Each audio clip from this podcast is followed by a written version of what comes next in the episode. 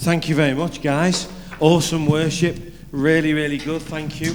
Youth, yes. If you're in the youth, then please go to the back and they will show you where to go. And you'll be meeting in the back room. And there's a great youth group going on there. Good morning. Oh, it's afternoon, isn't it? You know, I always do this in afternoon, evening meetings. Good afternoon. Welcome to Hope Church. If it's your first time here this morning, can I give you a really warm welcome? Tell you we're glad you're here. We've been expecting you. We're pulling out all the stops to give you a great service so you enjoy it and you get blessed. You know, I wrote down some notes, some things that I wanted to achieve from the message this morning, really thinking it through. And the major way I would sum it up is to see a successful 2019. Anyone want to have a successful 2019? The bigger question perhaps, or in order to be able to answer how to have a successful 2019, you've got to know what success really is, haven't you? What actually is success? I don't know about you, I've achieved different forms of success in my life. When I was younger, I was academically gifted and I went to university and I did really well there. I got a first and came out with a maths degree and then went on into a career in the banking sector. But I was working in assurance, so that's kind of like going into companies and advising them and on strategy and stuff like that. And that was really, really successful. The year that I went into that, 30,000 people had applied for the company that I got a job for, and they only gave 8 to the people in Liverpool. I was one of them. There was some in Manchester and different ones throughout the country. You could say that was success. I didn't stay there very long because it wasn't for me. I didn't kind of enjoy it. It just didn't feel right. And actually, I'd already been in teaching, and I just missed it and wanted to go back into teaching. And one of the things I would say is that success is different for different people. You can't just make a blanket comment and say that success is just one single thing.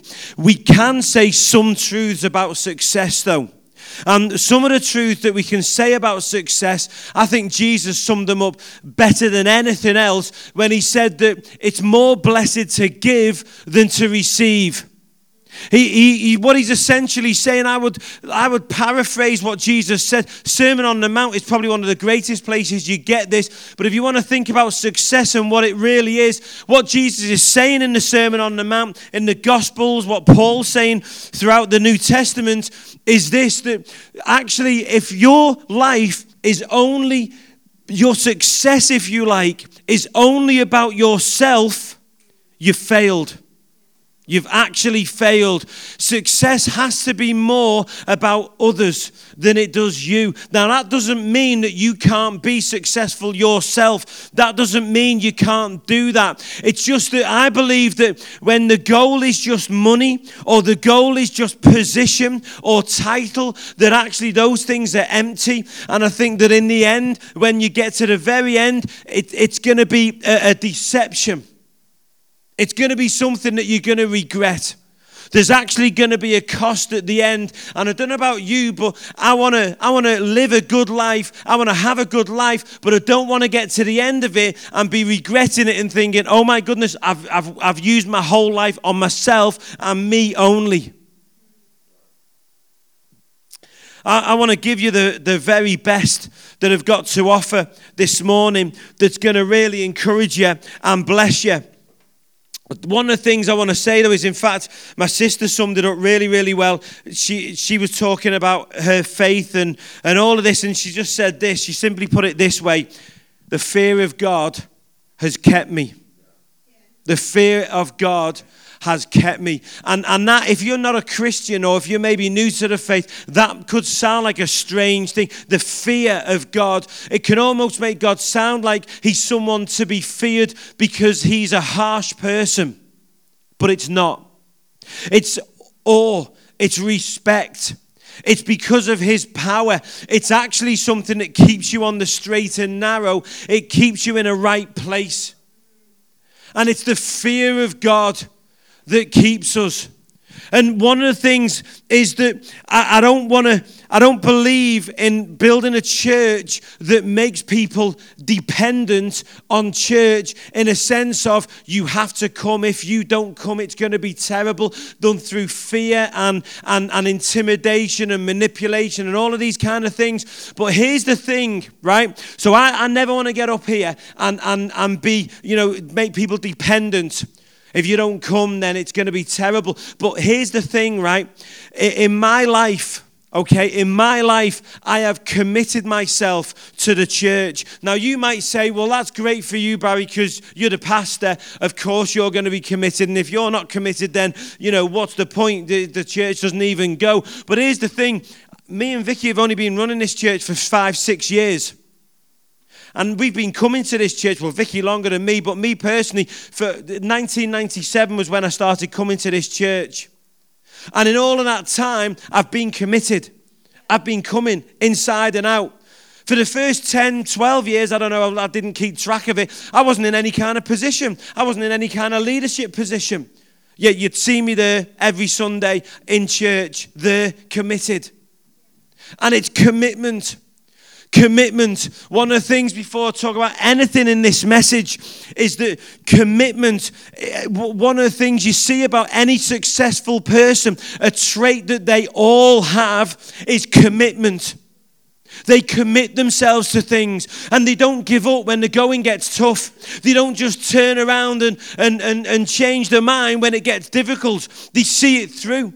They are consistent. In fact, I would say this, that commitment and consistency are two, they go hand in hand. Doesn't it say in the word that a double-minded man is unstable in all of his ways? It goes on to say this, that let not that man expect to receive anything. Anything. A friend put it this way, he said, how could they? God wouldn't know who to give it to. If you're double-minded, you're two people. Which one does God give it to? Commitment is key. Jesus said we can build our lives on the rock or we can build it on the sand. But if you build it on the sand, then at the end of it all, it's going to crumble and that building will not stand. But if you build your life on the rock, if you build your life on the rock of commitment to God, of trusting in Him, then He says no matter what storm comes, no matter what situation arises in 2019, in your life, your house, your life will stand. It will withstand those storms, no matter what, whether they be your fault or someone else's, whether they just be what might appear to be chance, no matter what it is that comes into your life, you will prosper. You will prosper. You have to prosper. The word promises that. Do you know that one of the best cleaners is light. Light. If you think about it, if you took a garment, a piece of cloth or a bit of clothing, and you left it out in the sunlight, what happens to it? It fades, doesn't it? Light has a bleaching effect. It actually purifies, if you like. It cleanses. It takes all the discolorant out and everything. And the discolorant might have meant to be there if you wanted a nice blue jacket or whatever it is. But white light bleaches. And it's the same by speaking things out sometimes. I believe in the power of positive confession. The Bible says that. And I've seen it work really, really well in my life. But I don't believe in lying. Say it as it is. Just don't say it worse than it is. And also stick the but on the end and let's remember what God says on the subject. But here's what's important, you see. Sometimes actually speaking something out can have a bleaching effect. It can actually make it seem not as bad as when it's kept hidden and in the dark. Because the enemy, if you know that, if you're a believer in this place, do you realize the enemy loves to operate in the dark? That's where he operates best. That's where he has his most successes, in the dark, in the crevices, in the hidden things. So I want to have a bleaching effect here. I want to talk about some of the negative things and address them, not just to talk about them, but actually address them that can go through our mind. You might have some of these, you may not, none of these may apply to you, some of these may, all of these may. As you're thinking about 2019, maybe you're still thinking about 2018. But as you're thinking about it, maybe some of these thoughts have come into your mind. When you're thinking about, I called them this when I wrote them down, I called them the great deceptions, and this was my list of them. Thinking that what you need, here's the first one I came up with, thinking that what you need, what you require, maybe it's some form of finance, I mean that's an easy one to talk about, isn't it? Maybe it's something, a relationship thing, whatever it is, maybe it's a new washing machine, maybe your washing machine's broke, whatever it is, the thing that you need, that thought that it's going to be more difficult, it's going to be really, really difficult to get. Anyone done that? Anyone had a big thing in life and you're thinking, this is going to be so difficult. This is going to be really, really tough to achieve. How many people have done that? When actually, what you need is actually going to be really, really easy. That's the truth of it. It's actually going to be easy because what it needs to achieve it is actually not brute strength. It's not some form of physical power that you've got to work out at to get it. Here's another one. Some people have something special that you don't have. It's easy for them because they've got something special about them and I don't have that. Anyone thought that? Anyone looked at other people? Maybe there's something about them. Maybe they're good at something that you'd like to be good at, that you feel you should be good at. And you're looking at them thinking, they've got something special that I just don't have. I just don't have that.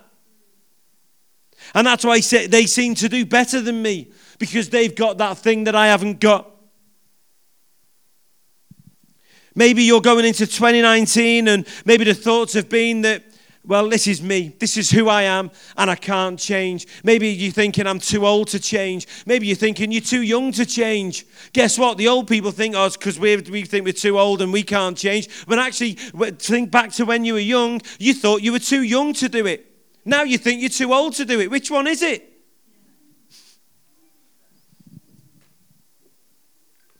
Maybe you've got that thought about the thing in 2019 that you just can't do anything about it. It's not in your hands.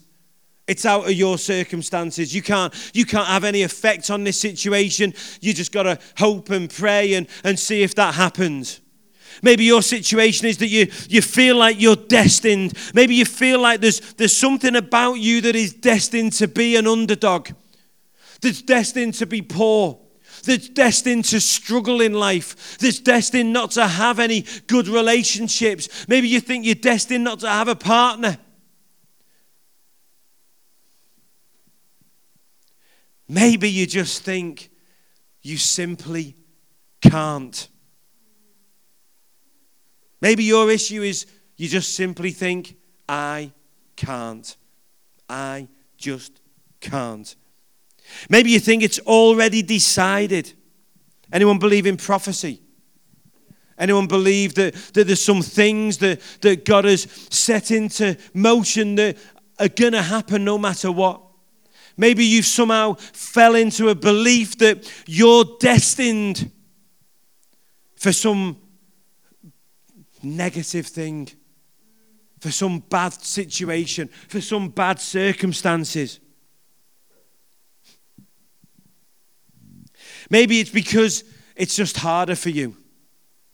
Maybe it's tougher for you. Maybe you're not as clever as the next person. Maybe you're not as talented as the next person. Maybe you're not as good looking as the next person. Who knows what it is that comes into your mind. Maybe it's all of those things and you're just thinking, I'm just not as good as them.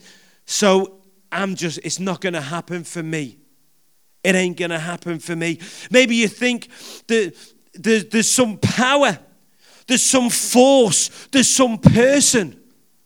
Maybe it's someone, maybe it's a boss, maybe it's a colleague or a neighbor or a family member. And maybe you think, they're just going to stop me. They've got the power to stop me and they're the ones that's going to stop this thing from happening. They're in control. Maybe you think you're trapped. Maybe you think that some people are more entitled to you because they seem to have more money or talent or friends, or it's easier for them, or they're better than you, or they're more powerful than you. Anyone ever seen or been a part of a 400-meter race? Remember that when you were a kid at school? I was a PE teacher for a short time, or did a bit of PE along with teaching maths. And one of the things you do with a 400-meter race, Eli will be able to tell us this, is that you stagger the starts because you stay in lane for a 400-meter race. You don't break and you stick to your lanes. So the person in the outside lane, when the race starts and they go onto the back straight, they're almost starting on the back straight.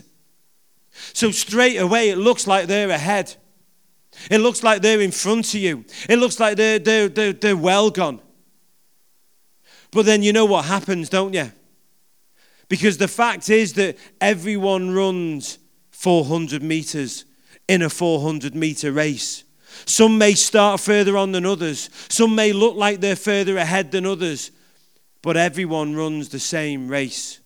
Everyone stays in their own lane. And I want to tell you, so it is with us, with God. It may look like someone else is more talented. It may look like they're more gifted. It may look like they've got more opportunities. It may look like they've got more going for them. It may look like God is blessing them more than you. But do you know what? The standard is the same for everyone. God judges us all by the same standard, not where we start, but where we finish. Not the advantages that we had along the way, but how we ran the race. Our faith level. Anyone believe that?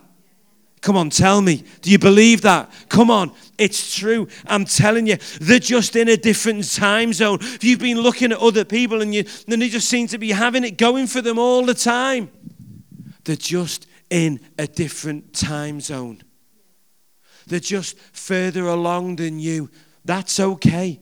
It's not wrong. And guess what? If you're the one that's had all the success, I'm not saying that, oh, now it's someone else's turn and you're not going to have any. Do you know what it maybe is? Maybe it's your turn to reach out and help them have the same success that you've had. Maybe now it's your turn to bring them along so that you get the same reward at the end that they get, because that's how God is judging it. Paul says in 1 Corinthians 4:15, do not judge people ahead of time. Don't judge ahead of time. God doesn't judge halfway through the story. Because if he did, David could have been in a mess. Abraham could have been in a mess. Moses could have been in a mess. Any one of us. Peter was in a mess for most of it. Particularly while Jesus was there, that guy just couldn't get it right. He looked like he was destined to fail. He wasn't as intelligent as the next one. He was stupid. He wasn't clever. He made daft mistakes. He was rash. He bounded out where everyone else knew, oh, don't do that. Take your time. Be sensible. Oh, no. Peter jumped in the water. He spoke it out. I'll never let you down, Lord. He did all of those things and made an idiot of himself. But Jesus didn't judge him at that point. In fact, Jesus didn't even judge him on the day he was crucified, because if he had, he would have judged him as a failure. Because he did exactly what Jesus said he'd do. He denied him 3 times. Yet, Jesus saw the end. Jesus knew the end, and he knows the end of your life. He knows the end. He knows the beginning. He knows the middle. He knows the difficulties. He knows the trials, and he's with you through it all. Every single one. Right now, at the very beginning of 2019, I want to tell you now, he is with you. He knows what's going to go on in May. He knows what's going to go on in July. He knows what's going to go on in August. He knows what's going to go on in December, and he's with you through it all. You and your family. That's if there is an end to 2019. But let's see.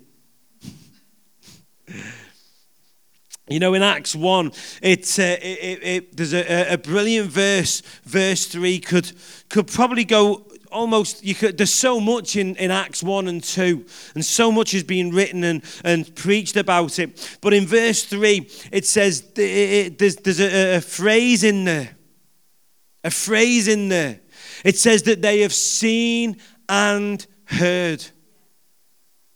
Seen and heard. Right at the beginning of the book of Acts, right? So think about this. Anyone, if you know what went on in that book and you know what happened, this was these first couple of chapters was the time that it all came. So the disciples, all of the followers, more than just the disciples, all of the ones that they'd been going to Jesus and they're basically saying to Jesus, hey, Jesus, when is all this great stuff going to happen?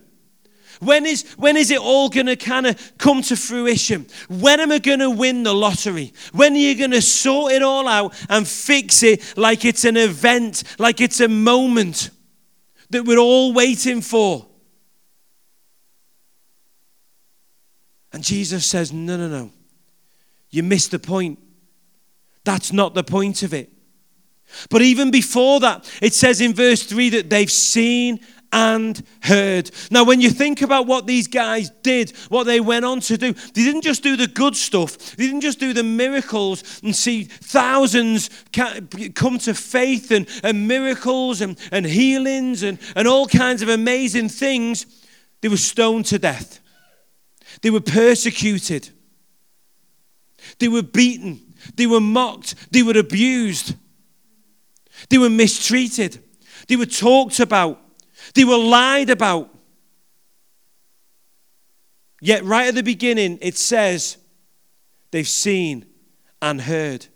Now, here's the thing. Jesus told them that all that stuff was going to happen to them. And right at the beginning, what the Bible's telling us is, it's reiterating this. They had seen it. They'd seen it. They'd seen everything that Jesus had done, and they believed in him. They had utter faith and commitment. Right at the very beginning of Acts, they had complete and utter faith and commitment in who he was, in who he said he was, and in his resurrection. That he was the Lord of Lords, that he was the Messiah, that he truly was God. They believed him. So they gathered together and they were waiting.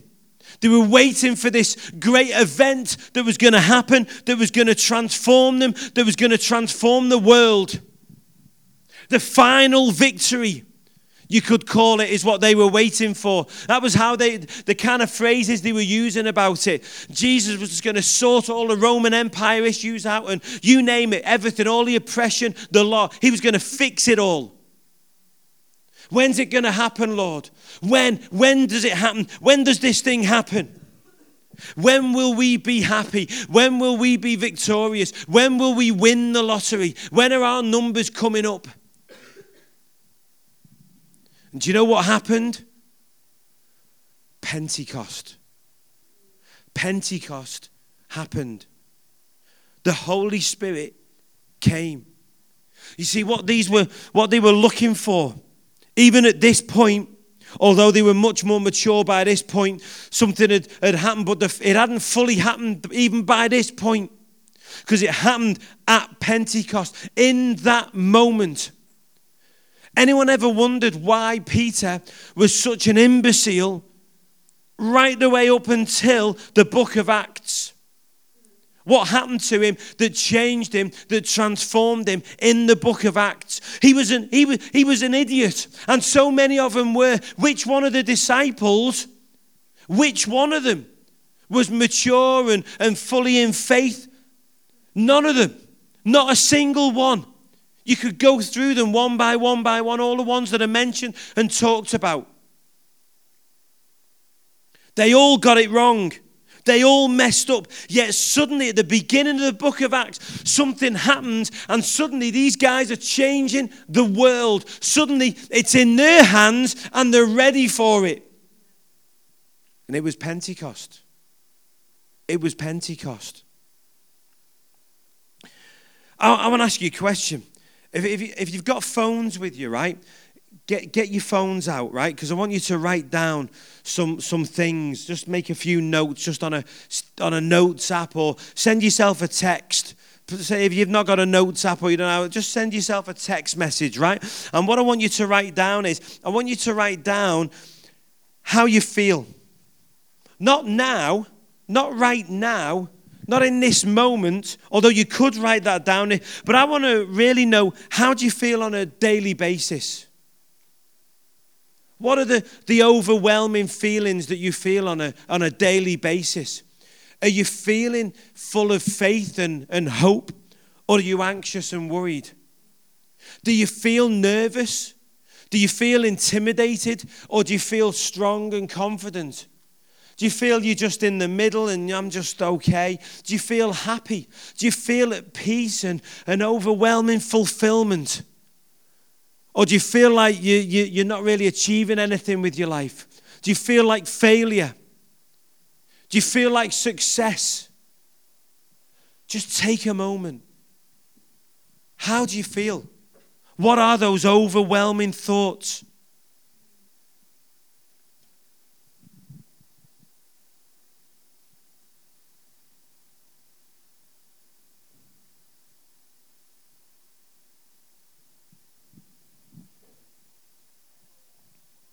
Oh, someone's already texted themselves. Brilliant, good stuff. I'll take that as my cue to kind of carry on. You know, people, so many people think, right, that if they win the lottery, we've all had that dream, haven't we? I don't even do the lottery, and I've had that dream. You know, like suddenly someone's going to give me a winning ticket. I don't even do the thing. So, but we've all had that feeling, haven't we? That if we suddenly won, I mean, how much is enough? Because I don't think today a million's even enough, is it? To really, you know, a million's not even enough, is it? When you think about what the world's saying, a million just doesn't seem like enough. Now you've got to be winning 80 million to be even in the game, to be even considered rich. A million today, I mean, there's people with houses that have got more that are worth more than £1 million. You want to really kind of, you know, if you're talking about that amount of money that's really truly going to make you completely and utterly happy, it's probably in the tens of millions, isn't it? In the 80 millions or the hundreds of millions, maybe even.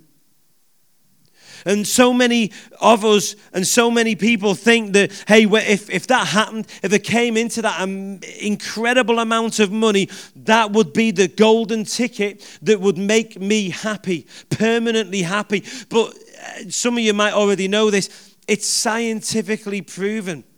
That's a load of rubbish. There's no amount of money that will make you happy.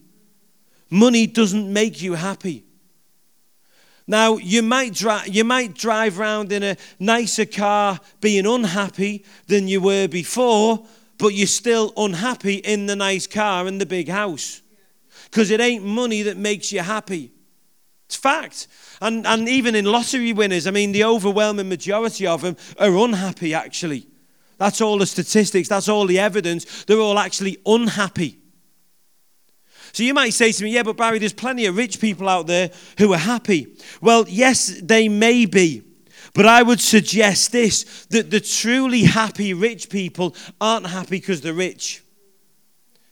Actually, my definition of rich is not a finance number, money in the bank or wages or anything like that. I don't believe that's the definition of rich, actually. But if we're going to talk about it on a financial point of view, the truly happy rich people financially are not happy because of the money they've got. They're happy because of the way they're living their life.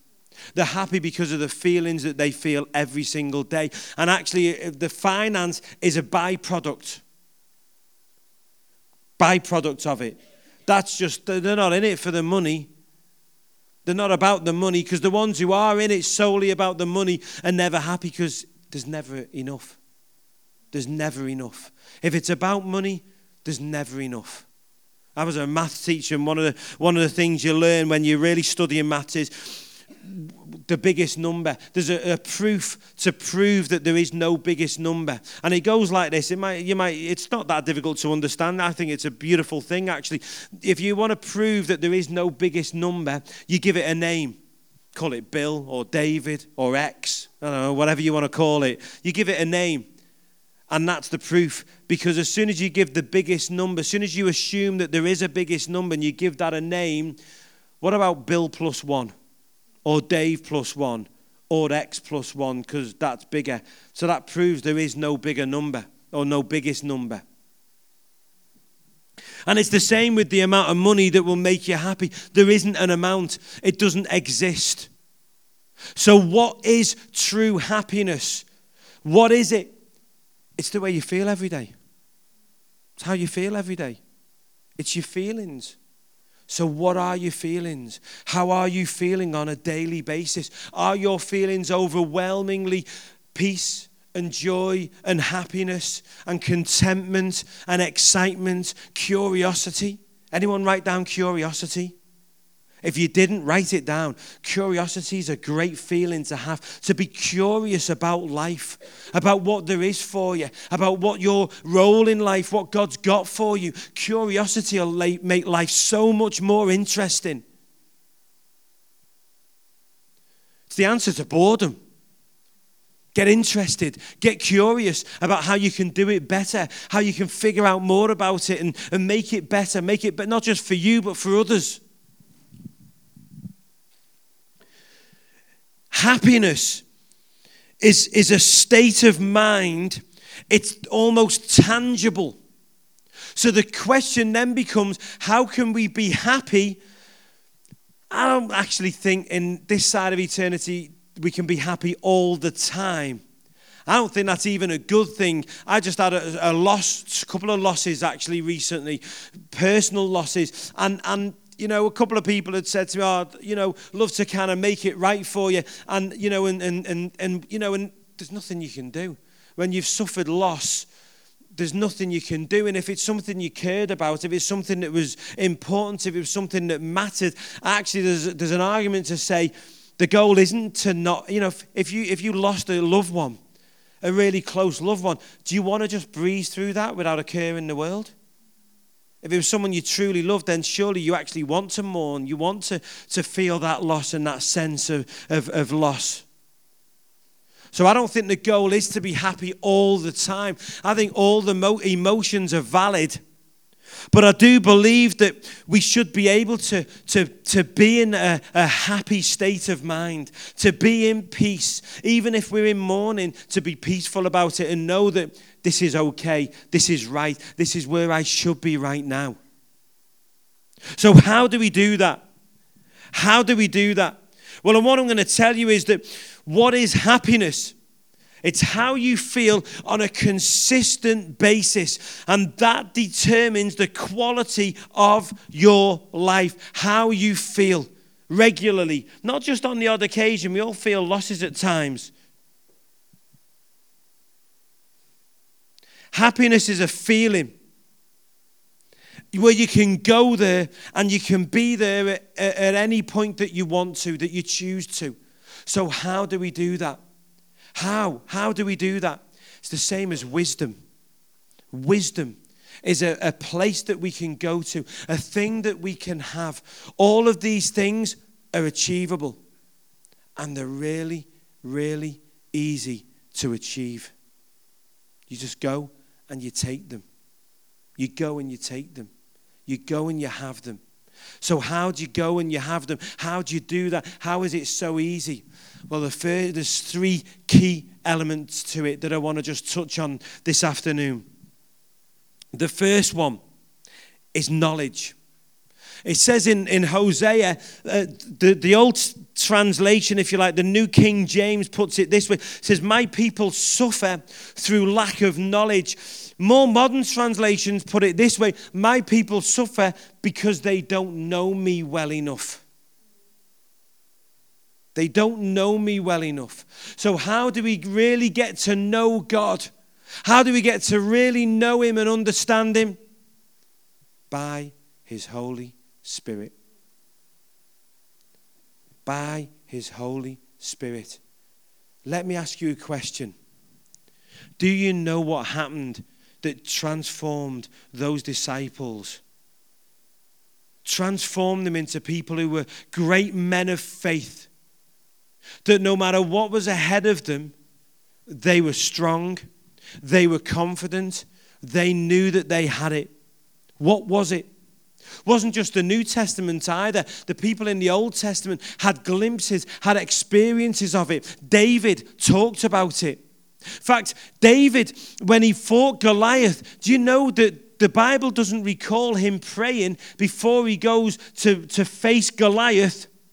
What it does recall him is what he said, his statement of faith about who God was. Now, let me explain. I'm not saying he didn't pray. I'm just saying that the Bible doesn't recall it, doesn't record it. It's not the major emphasis. The major emphasis was on what David did and on what David said and what he had. Because by that point, when he was about to go into battle with Goliath, he knew God that well. So well that he was prepared, that he was ready. His armor was on, and it wasn't the armor that we think of. Because that stuff, Saul tried to give it to him, and it didn't fit him. David's armor was like the song.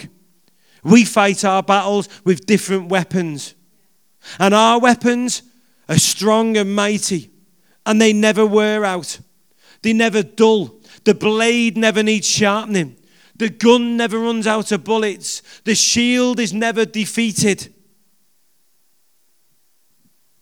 The shoes never wear out. So the first one is knowledge, knowing him. Do you know him? How well do you know God? What is your knowledge of God, of his word, of his thoughts for you, of his feelings for you, of how much he loves you, how much he's for you, of how much he's already done for you? And you know, one of the ultimate way to know God is by his Holy Spirit. Have you been baptized in the Holy Spirit? Do you know it? Because do you know those disciples at Pentecost? What happened to them was they were baptized in the Holy Spirit. They suddenly didn't just know God, like they already knew Jesus. They were face to face with him. You would think, wouldn't you, if you were face to face with someone, if you spent 3.5 years with somebody, you would know them. They lived with him. They were there with him. Everywhere he went, they were pretty much there. Yet they didn't know him like they knew him at Pentecost. At Pentecost, suddenly they knew him in a different way. They knew him spiritually. They were spiritually alive. They spiritually knew him. They just didn't know him in their heads. They just hadn't just seen him. He was in there. He was with them. He was part of them. The veil was removed and they knew him. Their eyes were opened and they could see. What if I said to you that all the situations, all the things that you're hoping for 2019? What if I said that all the problems that you've had leading up to 2019? What if I said that the answer's already there? It's been there all along. What if I said that actually there's just been a great deception? An enemy has come and tried to deceive you into feeling that you're not as good as someone else, that you're destined not to achieve the great things. You're destined to be lonely. You're destined to be poor. You're destined not to achieve that position.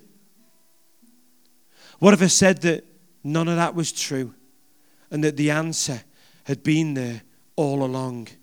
It was right in front of your eyes. What if I said that God could just remove the veil, just take it away, so that you could really see him and see this world as it truly is?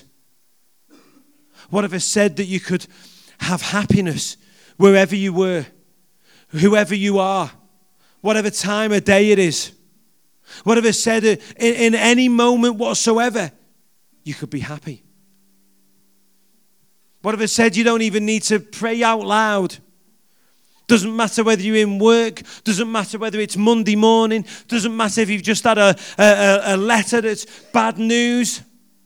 What if I said in even that situation, you could be in perfect peace. Would you believe me? It's true. It's true. It's really true. Those disciples were just the first ones to experience it. They experienced the love of God, the power of God deep within them. They were touched by something not of this earth, something that created this earth, something that could do something that eyes can't see, that ears can't hear, that can only be felt and experienced, that actually causes you to see differently and to hear differently. Something that gives clarity and truth. It's God. It's God. Jesus said in John 3 to Nicodemus when he came in the middle of the night, you must be born again. Born of spirit. You must know him. Not just pages on a book. Not just to read him, not just to come to church, but to truly, truly know him. And the first way is being baptized in the Holy Spirit. The second way is easy. It's the Bible. Read it. Read it. When you read the Word, when you read the Bible with the Holy Spirit within you, the pages come alive. The words come alive. The meaning is relevant to where you are right then at that moment. And the last one, the most important one, is to do it. Is to do it. Is to do it. Step out in faith. Step out in faith and trust him. Not man. Although you do trust man, but when you do, you're trusting God. You're trusting in him, not in the man or the woman in front of you.